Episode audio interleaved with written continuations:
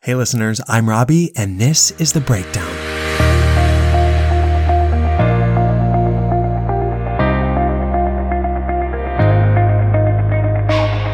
This week, I'm bringing you my conversation with playwright and associate artistic director of Syracuse Stage, Kyle Bass. Kyle is the author of the play Possessing Harriet, which received its world premiere at Syracuse Stage. Subsequent and upcoming productions include the Franklin Theater Company, East Lynn Theater Company, and the Heartbeat Ensemble. His new play salt city blues will premiere at Syracuse Stage in twenty twenty-one. Kyle is the co-author of the original screenplay for the film Day of Days. Kyle is also a two-time recipient of the New York Foundation for the Arts Fellowship, a finalist for the Princess Grace Playwriting Award, and a Pushcart Prize nominee. His other full-length plays include Tender Rain, Bleecker Street, and Separated, a piece of documentary theater about the student military veterans at Syracuse University. Kyle is the co-author of Cry for Peace: Voices from the Congo, which had its world premiere at Syracuse Stage and was subsequently produced at La MaMa in New York City. Current projects include the libretto for an opera based on the life and music of legendary folk singer Libba Cotten, and the screenplay adaptation for the novel Milk. Kyle is the Associate Artistic Director at Syracuse Stage, an Assistant Professor of Theater at Colgate University, and the Susan P. Stroman Visiting Playwright at the University of Delaware. Kyle holds an M F A in playwriting from Goddard College and is a proud member of the Dramatists Guild of America. Listeners, Kyle is incredible, both as an artist and as a human. I'm so honored to bring his insight to the podcast. It was exciting to talk to a playwright-producer. It's a refreshing perspective to hear about both the artistry and the business that we're in. It's playwrights and producers like Kyle Bass that make me so excited for the future of theater. We talk about how our work, whether we're conscious of it or not, reflects the time in which we're living, and how current events and the cultural zeitgeist infuses our work, even if we're working on a play set in the past. He explains that if the world today isn't influencing your work, you're not alive to the moment. I love that. Kyle tells the story of hearing actors read aloud one of his scripts for the first time, and the next day, walking into his pharmaceutical sales job and quitting. He dropped everything and went back to school for playwriting, and boy is the theater a better place because he did. This is a story that literally everyone needs to hear. I could go on and on about how inspired I am by Kyle, but I want you to hear it for yourself. So without further ado, my conversation with Mister Kyle Bass.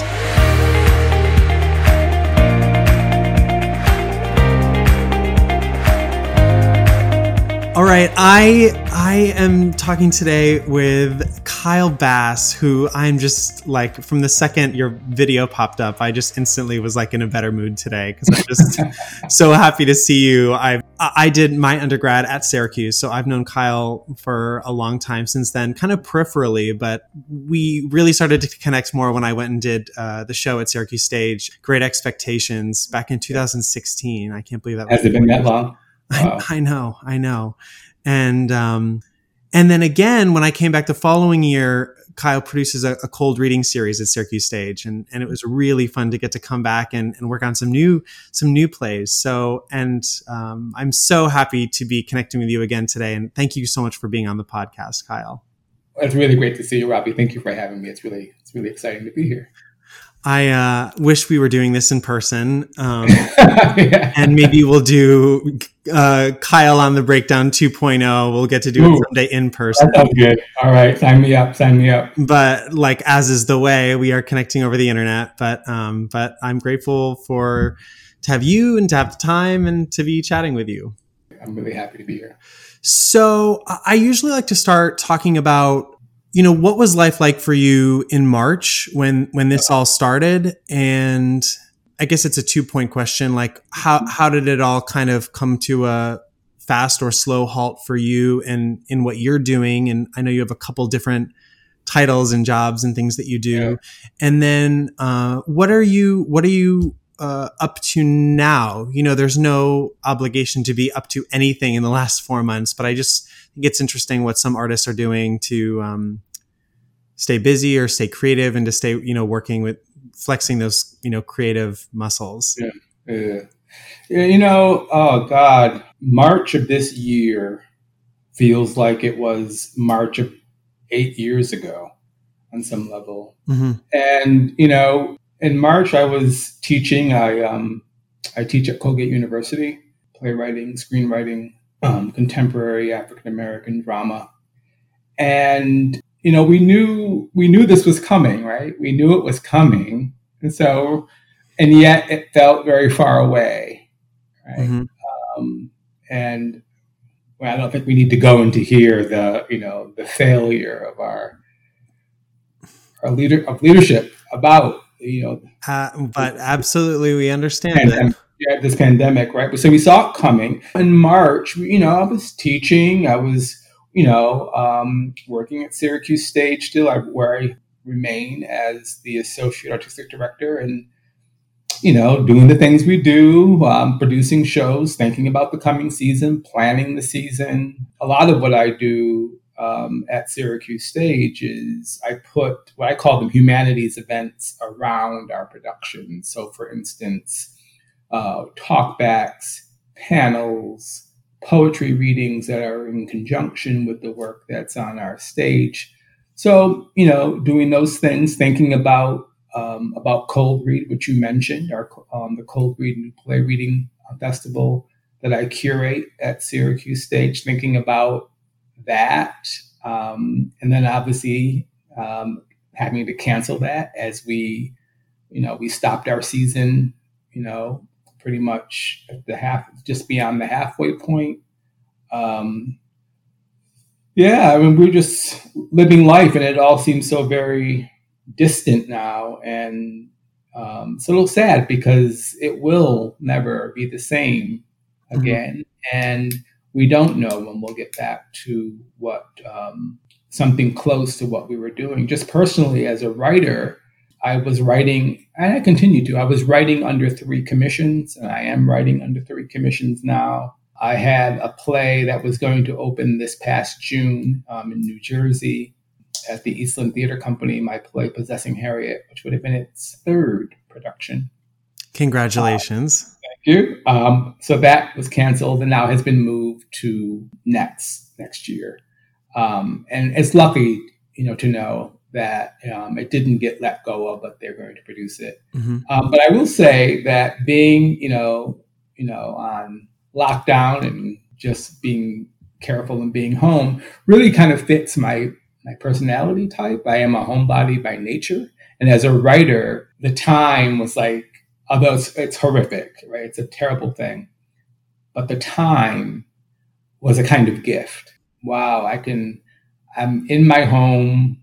I have fewer distractions because I really don't want to go out. I don't want to go to places. I'm not going to go sit at the coffee house because no one's sitting at coffee houses and, you know, right. coughing, coughing on each other. So consequently, I've been writing even more. I mean, I'm, I'm a fairly disciplined writer, um, but even more so um, now. And reading, you know what I was doing? So like in March, I became really obsessed with um, pandemic literature, right? Yeah. So, right. So um, for you know for thirty some odd years, I have carried around in my life the you know the first edition copy of Love in the Time of Cholera, right? That great novel, which I would I just said I'll read it one day. I'll read it one day. And what I love about books is that they keep, right? So, and then the pandemic hit. I thought, I'm going to read that book. And so I read every morning. I got up with my coffee and I read Love in the Time of Cholera. And it was extraordinarily beautiful, extraordinarily mm. beautiful, beautiful book. And just thinking about um, this poetic world in which love exists during, you know, a protracted disease with, you know, atop a culture, atop a society, and thinking about that. And then I was really taken. So I read, you know, The Plague by Albert Camus. And then I got really into it. And then I read this, you know, this nonfiction book called, you know, Pandemics and Society, right, by Frank Snowden. And I was just like, both terrifying myself, like, oh my God, this is horrible, um, but also deeply interested in reading things that were um, from the past, but were relevant to my and our current our current situation. I read a play by Horton Foote, one of my favorite playwrights, American playwright Horton Foote. He has a play called um, nineteen eighteen, and it's set against the flu pandemic of that year. And so, just reading these, this work, this art, this literature that spoke so immediately to what, well, you know, we're all living through, I found actually really inspiring. I found it artistically inspiring. Mm-hmm. Uh, so, you know, so reading and writing and, you know, when we're in our homes, we start thinking about, I need a new sofa. I need yes, we do. That, right? I need to move that picture from that wall and put it on that wall. Why haven't I painted that room? So, you know, suddenly our houses be, you know, the sets in which we live, our home. Oh, I love that. Right. Is speaking to me in a very like, change me, alter me. Right. You know, things can be moved. Mm-hmm. Right. And just really thinking about space and the meaning of space and personal space. Right. Um, the objects that are in my life, the stuff that I have. What do I need? What, what don't I really need? Right. When we're confronted with it, when we're on lockdown with it, I think you find you you need and want less of it. Um, yep. So it, it all feels part. And so I'm revising. I'm this kind of daily revising, taking clothes to Goodwill, just picking different things to be on display in my house, putting other things away for another time. Yeah. Revision, revision, revision. So I just feel totally kind of like in a world of making. I'm making, making, making, changing, altering, revising, making. So that's what it's, that's what it's been, but also productive, writing a lot. Great.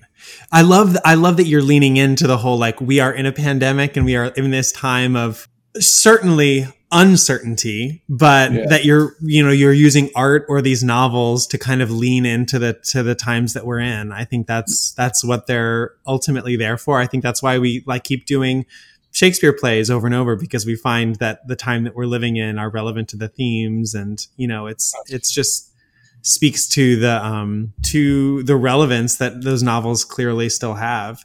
Do you think that your do you foresee your uh, this influencing anything you're writing right now? Oh, that's a great question. Okay, so y- yes, right, because I think, like, for instance, all makers, artists, you can only do that in the time in which you live, right? So, for instance, even if I'm writing a play about the past. If I'm writing a play set in nineteen fifty, but I'm writing it in two thousand twenty, the D N A of two thousand twenty is all through my version of nineteen fifty. Mm. It can't be otherwise. I do not think, mm-hmm.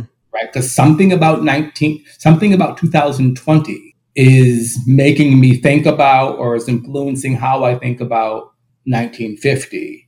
So I'm writing a play now. Um, the end of ne- uh, the two thousand twenty-one season. At the end of that season, uh, my new play salt/city/blues will have its world premiere at Syracuse Stage. Fingers crossed. Right. Right. Um, um, so I'm still working on that play, and uh, as a playwright, um, I write a new play right up until opening night. Mm-hmm. You know, that's like I get to. You know, I get to do that, and. Playwrights who come to Syracuse Stage who are working on new plays, they get to do that too. The first production of a play is for the playwright. It's the only time that will ever be the case. All right? I, I mean, in that in that way. Mm-hmm. So I'm working on this play now. Now, this play is set in, in a fictional Syracuse.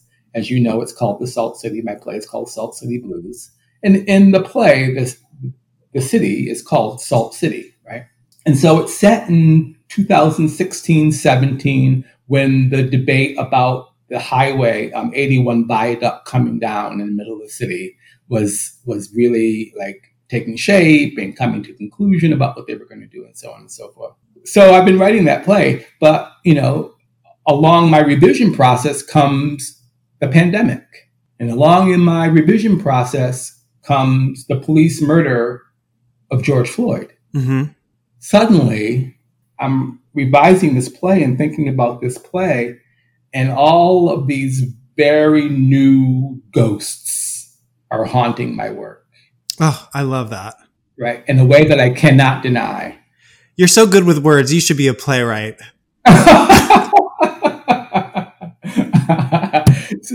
So, you know, it's, Um, it's exactly what you said with, you know, how can the time in which you're living in not be, you know, whether it's directly influencing, you know, like it's actually in the work, but, you know, how can you write in this time and have the tone and the feelings that are happening not be in that work that you're writing?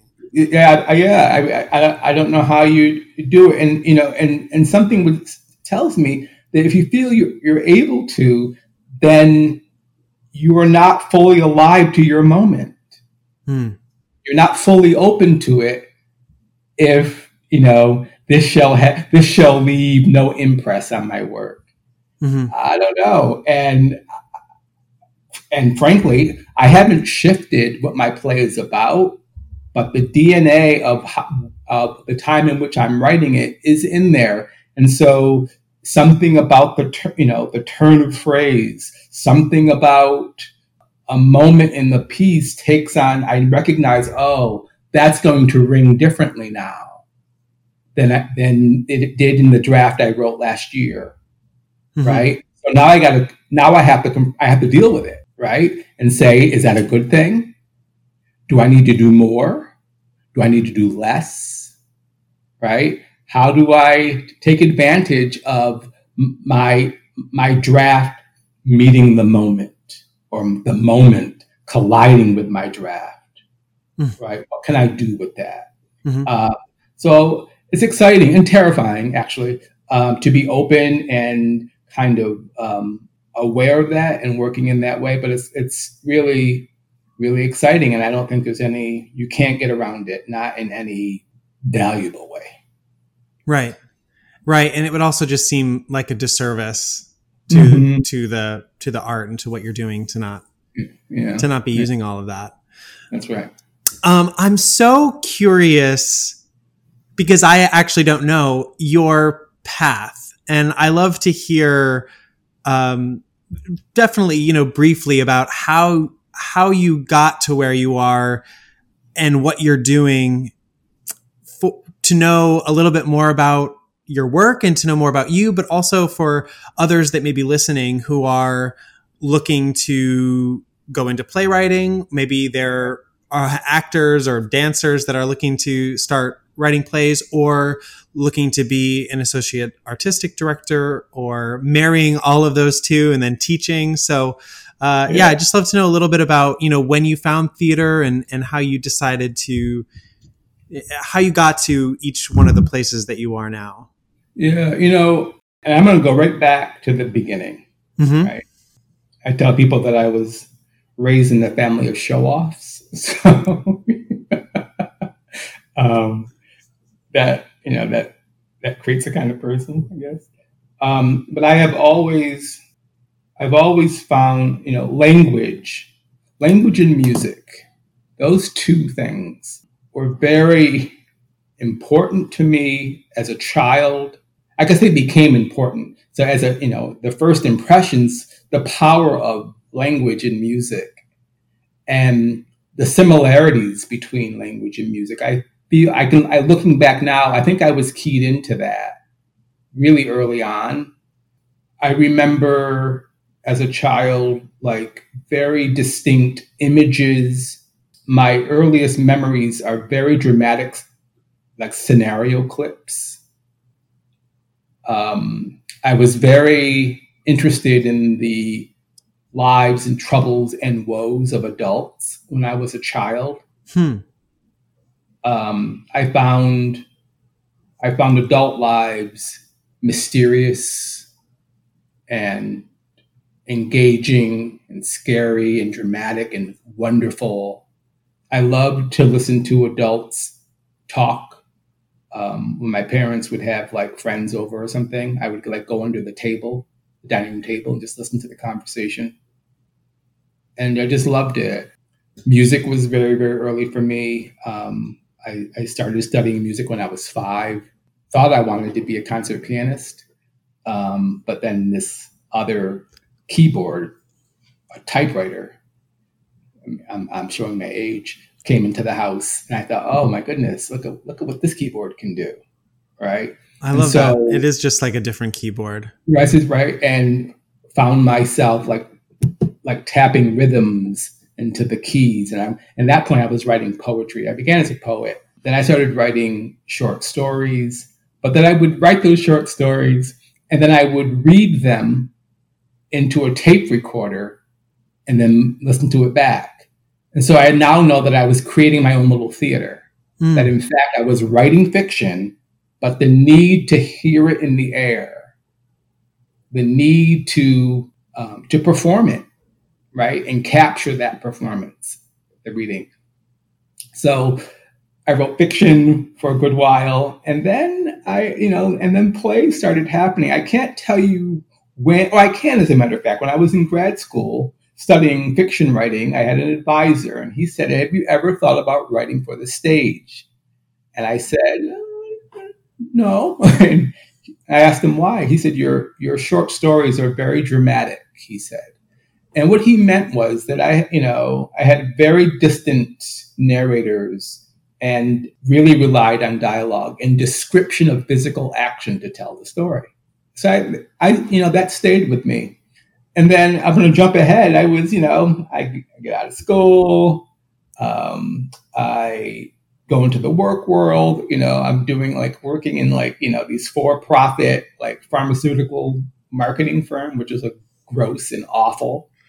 And it's terrible, and it pays well, and it's terrible. It pays well, but it's but it but I'm paying a price too, right? So the net gain is a loss, mm. mm-hmm. actually, right?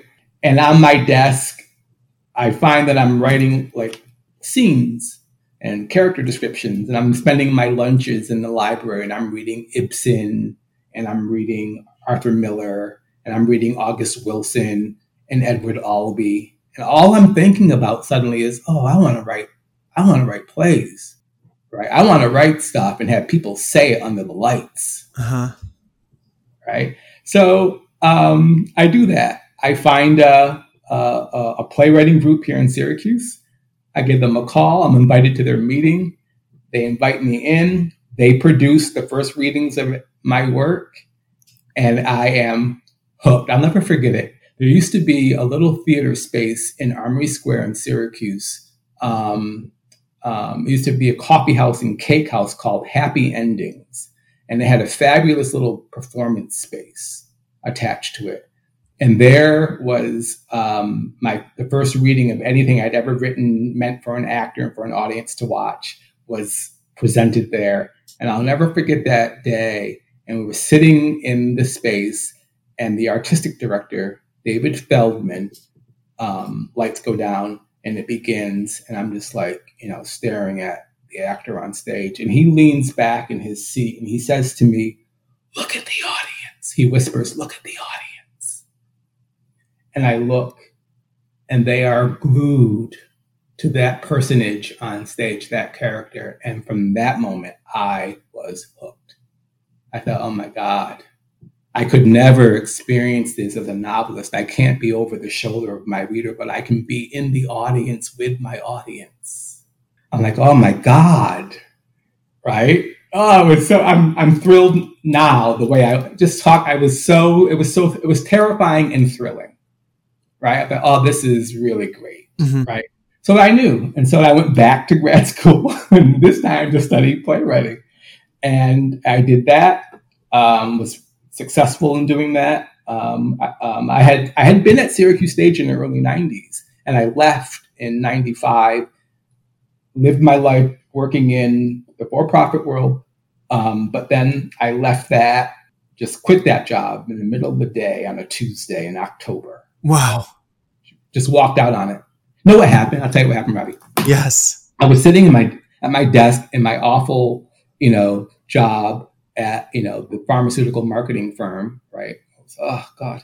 Um, and I had been in this office about three months. I had moved from one office to another. I had a nice big office. But on the, there was a bulletin board on the wall across the room, and there was a button, like a, you know, like a button, like a slogan button, pinned to the um, the bulletin board. I never, I never looked at it. I never, I knew it was there, but I didn't know what it said. I never looked at it.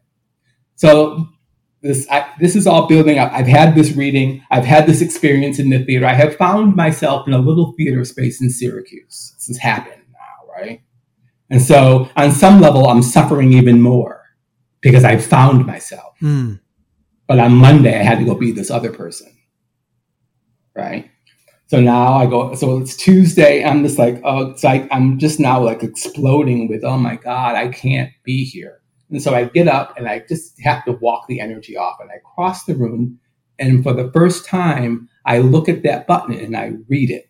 And it's a quote from J R R Tolkien. It says, "I'd rather be a wanderer all my life than cross the wrong threshold every day." Ugh. I was like, oh my God. I took that button, I put it in my pocket, I walked out of my office, I went downstairs to the president's office, and I resigned. Wow. Mortgage, car payment, the whole shebang. Haven't even talked to my partner about it. Quit my fucking job. Good for you. I, I remember. So, you know, and those... Courage. Right? It was a sales job. And so in those, you know, in a sales job, you leave then. Like, you, there's no two weeks. Mm-hmm. Right?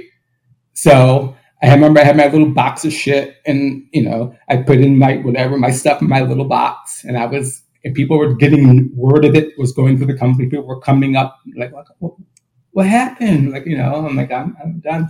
I remember as I went downstairs and I got in my car, it was a beautiful October, beautiful. I remember what I was wearing still. This is back in like two thousand four. I got in my car, and I remember I was trying to figure out how I was going to tell my partner that I quit my job, right? We had just purchased the house like two years before. Wow. And I'm driving, and I'm driving around Syracuse, right? And the window was open. It's like, it's like one of those beautiful late, late, like the early autumn that feels like summer, right? And I remember my t- my tie is flapping out the window as I'm driving. And I never felt so heavy and so light at the same time. Mm, and that's incredible. From then on, I, you know, I uh, I went back to grad school and got an M F A in playwriting, and my life changed, absolutely changed. I returned to Syracuse Stage, you know, ten years after I had left, um, and you know, was when I first went to Syracuse Stage, I was the assistant director of marketing and development. Um, then I left, and then I became the publications manager, and then I left. I was gone for about nine, ten years. I came back in two thousand five as the P R manager, and I also began to teach in the department. And that's why I came back, because Jim Clark, Jim Clark said, come teach playwriting. And I did, and did that for a good long while. Um, but then I became, um, the artistic associate when When Tim Bond came as the new artistic director, mm-hmm. um, I wanted some more time for my own work. I wanted to go part-time. He wanted me to kind of be connected. And so I, um, he knew I was a playwright. He said, I tell you what, why don't you be the artistic associate? Do part-time, you know, think about season with me, so on and so forth. Well, that lasted about five months. And he was like, I need you here all the time. And so I said, great. And I came, I said, um, I'll be your literary manager, right? Which became really the de facto dramaturg, and in many ways the de facto associate artistic director, although I did not have that title at the time. I, I functioned in very in very much the same way, although I don't direct and, did, and you know, I, I didn't then. Then I became the resident dramaturg, because that was more fitting a title to what I was actually doing. Mm-hmm. And then Tim left. And then Bob Hupp came to Syracuse Stage. And I was thinking of leaving. I thought it was time to go on and do something else. And he asked me to stay. And he, and he said, I- I'd like you to stay. And I'd like to make you my associate artistic director. And so that's how that happened. And what's nice about that is that I'm not a director. So I'm a playwright. And so the, the combination that he is a director and the artistic director, I am a playwright and I'm the associate artistic director. It's a really nice combination, and it's been really successful um, working with him. And um, he said to me, like Syracuse Stage is my home as a director, Syracuse Stage can be a home for you as a playwright as well.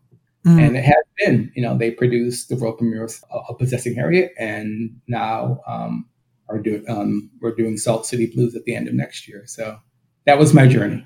Sorry, long story, but that was my journey.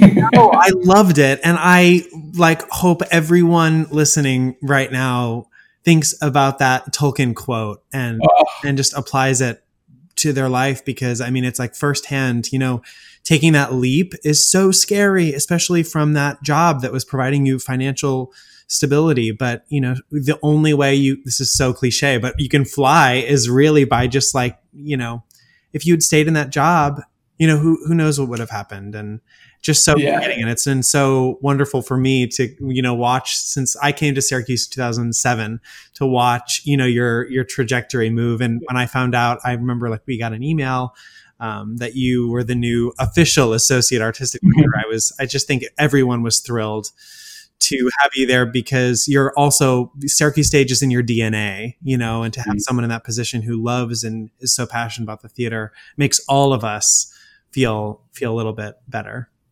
Thank you. Um, I, I think you have such a unique position that you are a producer and also a playwright. And I wonder if any, I imagine there's so, but what is the effect of being a producer and talking about programming in a more official, direct capacity, you know, now or since you've been working with Tim Bond? How has that affected your writing style or what you write or or how have you been thinking about your writing in a different way because of the responsibilities that you've had?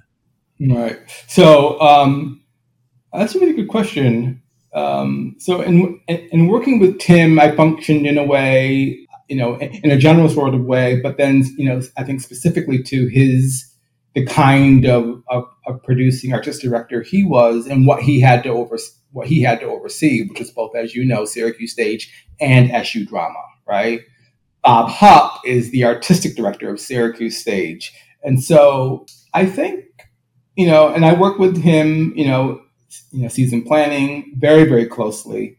Mm-hmm. Um, and I really, I really enjoy working with him. But in terms of thinking about how it kind of intersects with my own, my own work, well, a couple of things. Well, what I had always been part of the uh, of our audition and casting process on some level at Syracuse Stage, and even that, you know, I know there are, I mean, I love E P As, I really do, and partly because I like plays and I like and love actors, and so I, if I'm going to sit at a table for eight hours and people are going to come and do little plays, sign me up. Yes, I'll watch that, and the ticket is free. And the ticket is free, and I see some wonderful actors. I hear monologues from plays I, I don't know. When you are um, kind of immersed in the world of the art that you do, right? Mm. It, I mean, it's the osmosis is, you know, literally saturating because it's like I'm in it all the time, mm-hmm. right? Every aspect. Um, thinking about who our designers and directors are, thinking about, and when conversation with them, that comes in. And so, you know, when I write a stage direction, you know, it, once again, the idea of D N A holds the D N A of every conversation I've ever had with a designer or director for the stage, mm. right? That influences this blueprint I'm making. And this, this constant reminder, the kind of Um, you know, on some level, playwriting is a very lonely task until it isn't, because then it becomes very social, because you have to throw that script into a community of people. Who all have something to say. Who all have something to say. And I love, I, I, I you know, it's, it, it's, it's crazy and like, ah, mad, mad making, but it's wonderful and it's beautiful. And when you surround yourself, you can work with good people. Then it's a gift. It's a gift. It's a gift in return. I want to. Here's what I want to say. I really think about, you know, I'm writing. I'm I'm not writing the play I think the audience wants to see. I don't know what the audience wants to see. It's none of my business about what the audience wants to see. Not as a playwright, mm. right? That might be a different discussion as a producer, but as a playwright, I don't know what you want to see. I'm not going to write a play that I think you want to see. Right? It'll be false. It'll be, it won't, it won't address the things I'm thinking about as I'm thinking about them. Mm-hmm. Right. Um, but I also think I love actors. I really, really do. I, I, you know, speaking of influence, when I went to college as an undergrad, that fall semester, the, the theater department production, the play was Hedda Gabler. Now I'm eighteen years old. I've never even heard of Henry Ibsen. I don't know Hedda Gabler. But all my, I was an English major. All my friends were theater majors because they were the fabulous people, right? The act, right?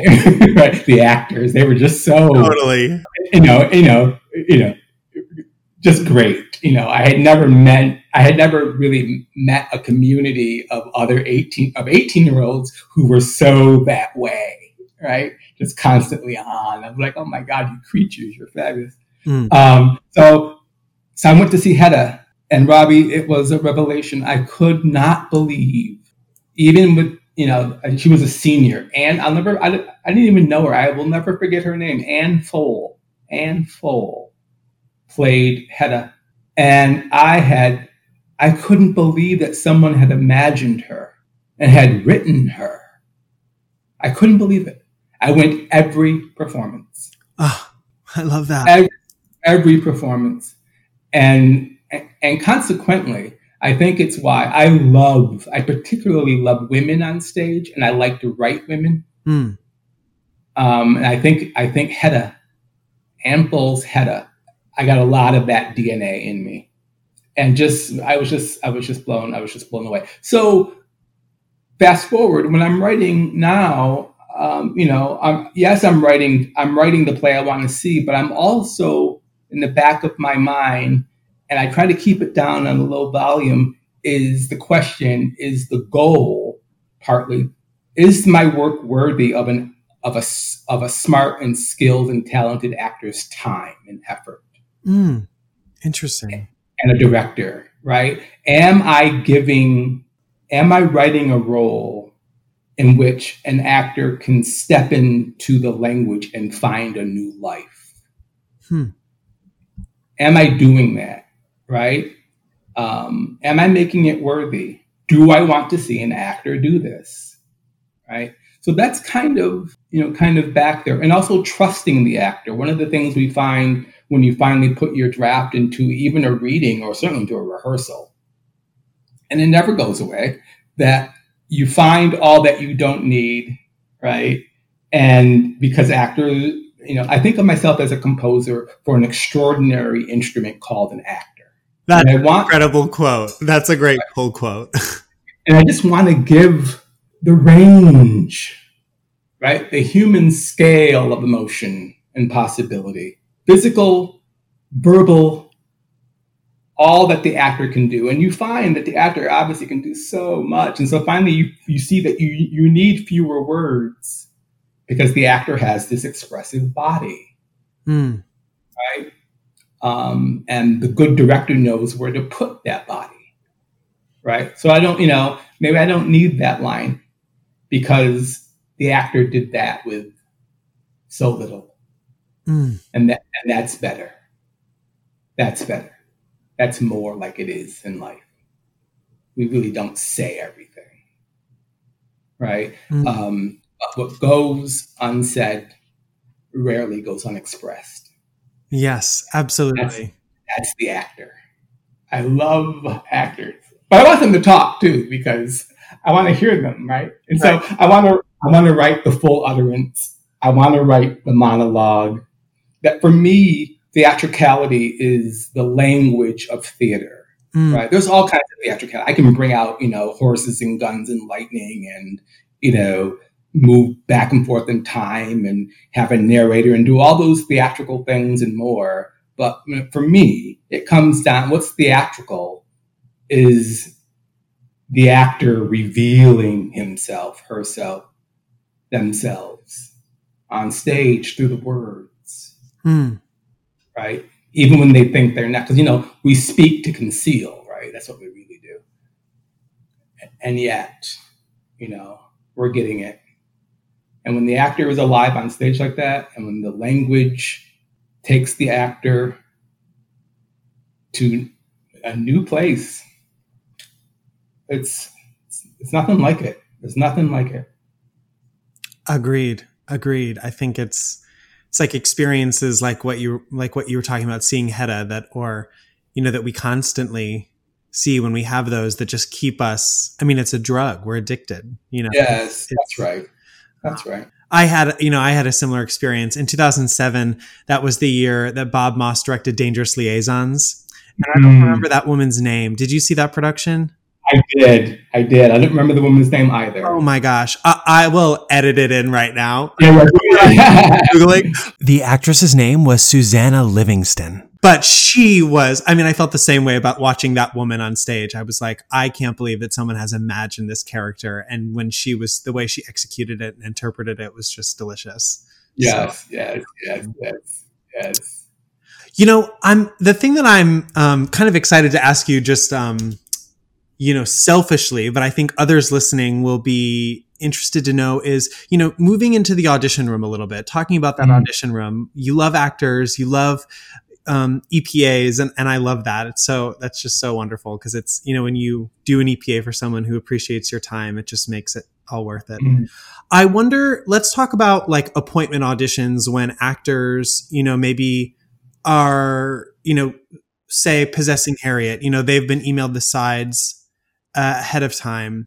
What are things that connect you or that make you maybe lean forward or uh, that are, what makes you excited about, about an actor when they're, you know, first kind of interpreting that material, you know, reading it in, in an audition situation, or I guess more directly, like what's helpful for actors to know about maybe taking a first pass through um, mm. in an audition situation, you know, uh, yeah. playwright's work?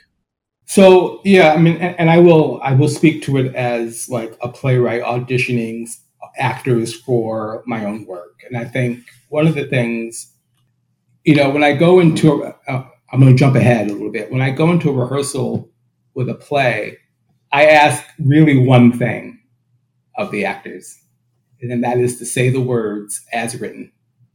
Mm. Because I'm in a process. But the line, I wrote that line. I wrote each word one at a time. I thought about it. I've made revisions. It is not on the page by accident. Mm-hmm.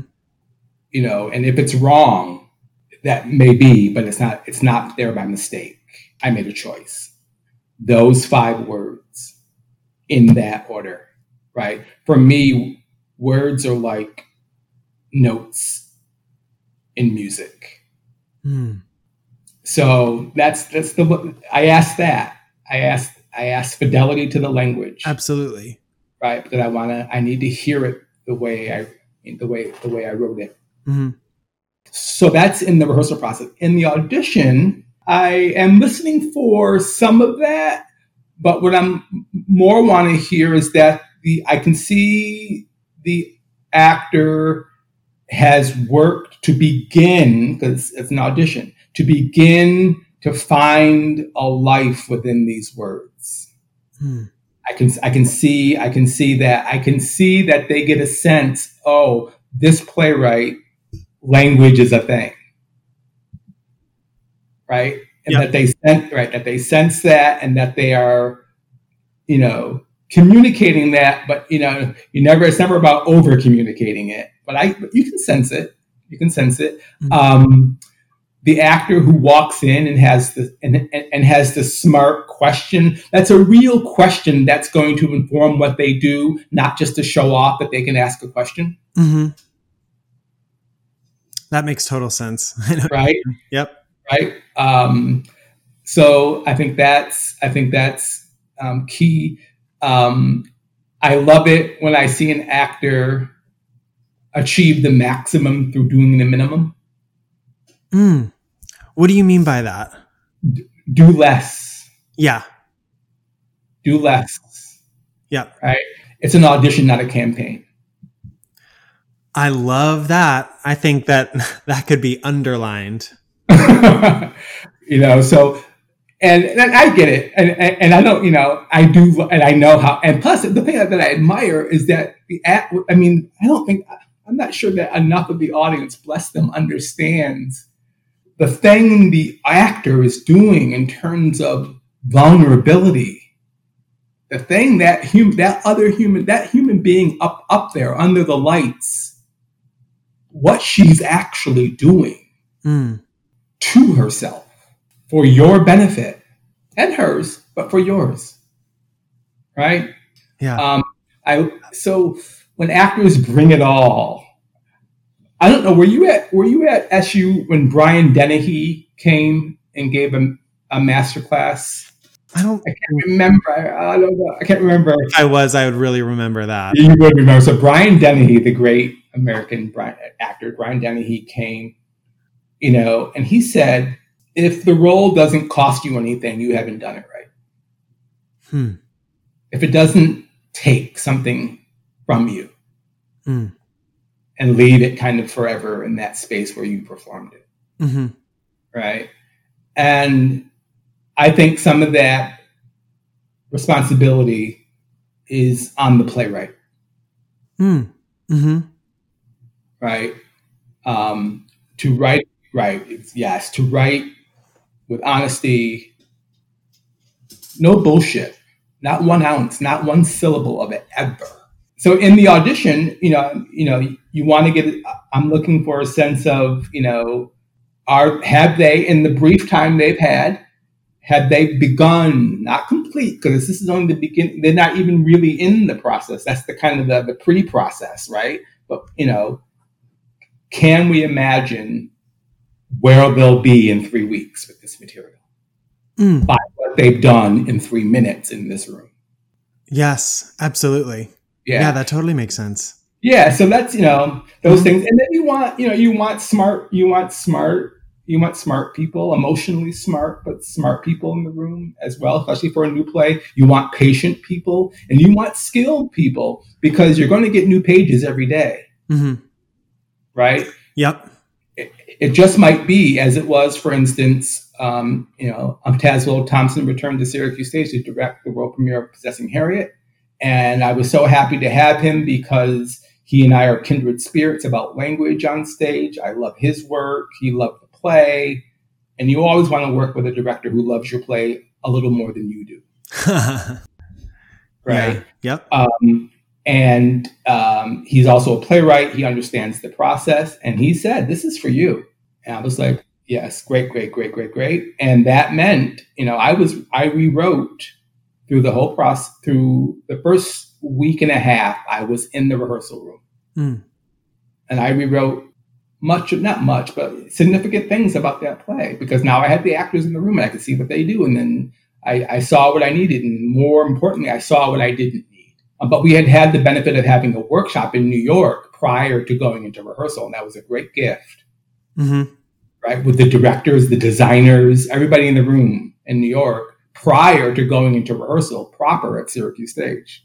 Yeah, that is such a gift, and a gift for everyone. Yes, yes. I rewrote a third of the play in that workshop. Wow. Um, absolutely. And then, you know, I rewrote, the people who saw the previews of Possessing Harriet saw a different ending than those who saw it opening night and after, because I rewrote the I rewrote the ending on opening night morning. Wow.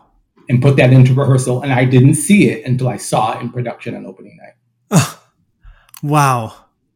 That's cool. And the actors went with it. Yeah. And they were great, because they knew this is, you know, the first, you know, the first, the first full production of a play is part of its development process, mm-hmm.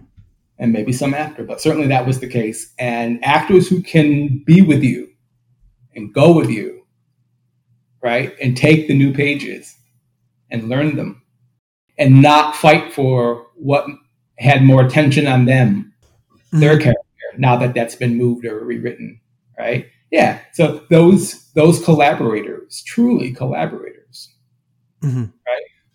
If you're an open playwright, a good actor, you listen, they will teach you loads about your play, mm.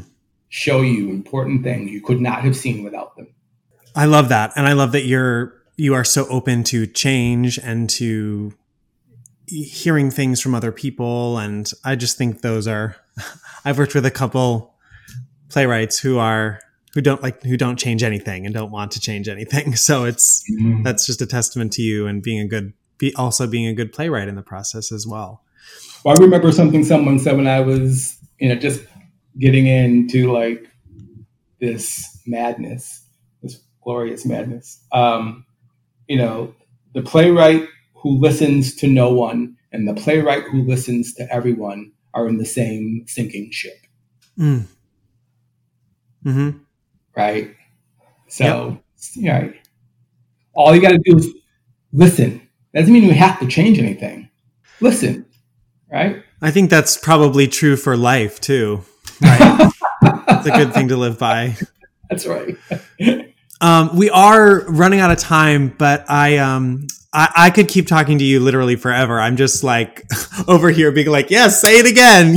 You know, such a champion. But I, I, you know, I've been finishing up the, the last at least few podcast episodes with a question that I just have been kind of loving hearing what everyone has to say. But I just wonder, you know, going back to Kyle, just getting out of your undergraduate degree or being in your mid to young twenties, what's something about the business that you wish you had maybe understood or, or understood better, or that you could go back and, and tell yourself, maybe less about like the artistry of it all, but maybe something about, about the business that, that you're like, man, I wish I, I wish I could have understood this more about, whether it's playwriting or, mm-hmm. um, or the producing side of it, you know, mm-hmm. what's something that, um, that you, man, I just wish it would have been, it would have made things easier if I had kind of understood this, or wish I could go back and tell myself that. Well, that's a really interesting question. And on some level, Robbie, it's hard to answer because, you know, I came to Syracuse Stage for the first time, I think in nineteen ninety-three. Mm. And I wasn't a playwright then. Yeah, I guess that's true. Maybe, so maybe something once you, Yeah. got out of school for your M F A in playwriting? Yeah. On the production side, I think to have, you know, to have had an even, to have a deeper, I suppose, a deeper understanding, even though, you know, just the actual, the person hours, it actually takes to put a play up, you know, right? I mean, the absolute, I mean, yeah, I had it because I was working in the theater, but I was, you know, I was like in marketing and stuff. And so closer now to our programming and our, and the artistic choice making, to have had an even deeper appreciation that someone's going to take, you know, your from your pages, people are going to get busy mm. and they're going to be very, very busy. Right. And most of the people working on the thing, the audience doesn't see. Mm. The vast majority yep. who actually make it happen, right? And so to really, you know, I wish, and and maybe this is something you have to come to appreciate, um, because maybe there's a danger in already thinking you know it, but to really understand the human effort and commitment it takes, especially especially at the professional theater level, to get a play up, right? So mm. that's on that end. But I will, but I do want to say, just on the artistic end, you know, to t- you know, I would have warned my younger self that the the insecurity, um, the self doubt, the sense that one is, you know, a fraud, never goes away. Mm. That never goes away. Um, And that, you know, to allow yourself when someone says it's good, to allow yourself to accept that, mm-hmm. right? And not say, oh, they don't, you know, they don't know what they're talking about. Right? I think that's huge. I think, yeah, that's like a lifelong right? pursuit thing. Yeah, that's exactly right. So I think those, those things, but, you know, I will say this, is that I've been lucky. And um, it has been really great to have come to the profession in the route that I've taken. And that, and, and it, it couldn't have been any other, mm-hmm. which is true for everybody in the world, right? There could have been no other route. Right. And no one's route will be the same. That's exactly what, to get me where I am as I am mm-hmm. now, right? I had to come the way I came. Oh, well, Kyle, I'm so happy that you came the way you came so that we could cross paths and um, both at Syracuse a few times and, and today and right now. And this has been just so, so exciting. It, it makes me so happy that, that we did connect today. And I can't wait to share this with everyone. Um, Thank you. And I Thank can't wait to you. see you again in person at some I know, point. I, I know, some point I know. In the new world. I know. I got a thousand, you know, I got, I got, you know, I got, I got a thousand plays I can think of. I can think of for you, but you know, like, can I see something? Right. Great. Let's there, do there, it. There, there are actors, right? There are there are actors that you kind of like, oh, that's a role for. Mm-hmm. Oh, that's a role for. And as you work more with actors, you know, and you want to be careful because this is how new people get shut out, right? Because everybody knows somebody. Yep.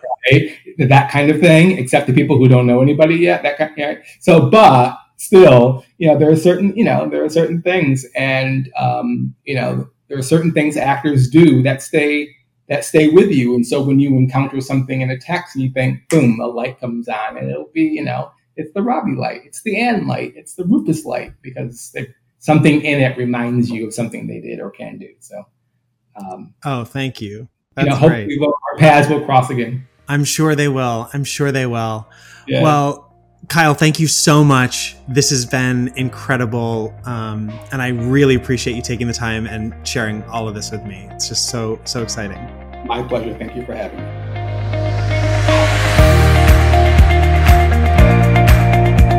me. For more information on the podcast and our guests, visit the breakdown podcast dot com and connect with us. Let us know you're listening on Facebook and Instagram at The Breakdown with Robbie. And again, if you like what you heard, help spread the word.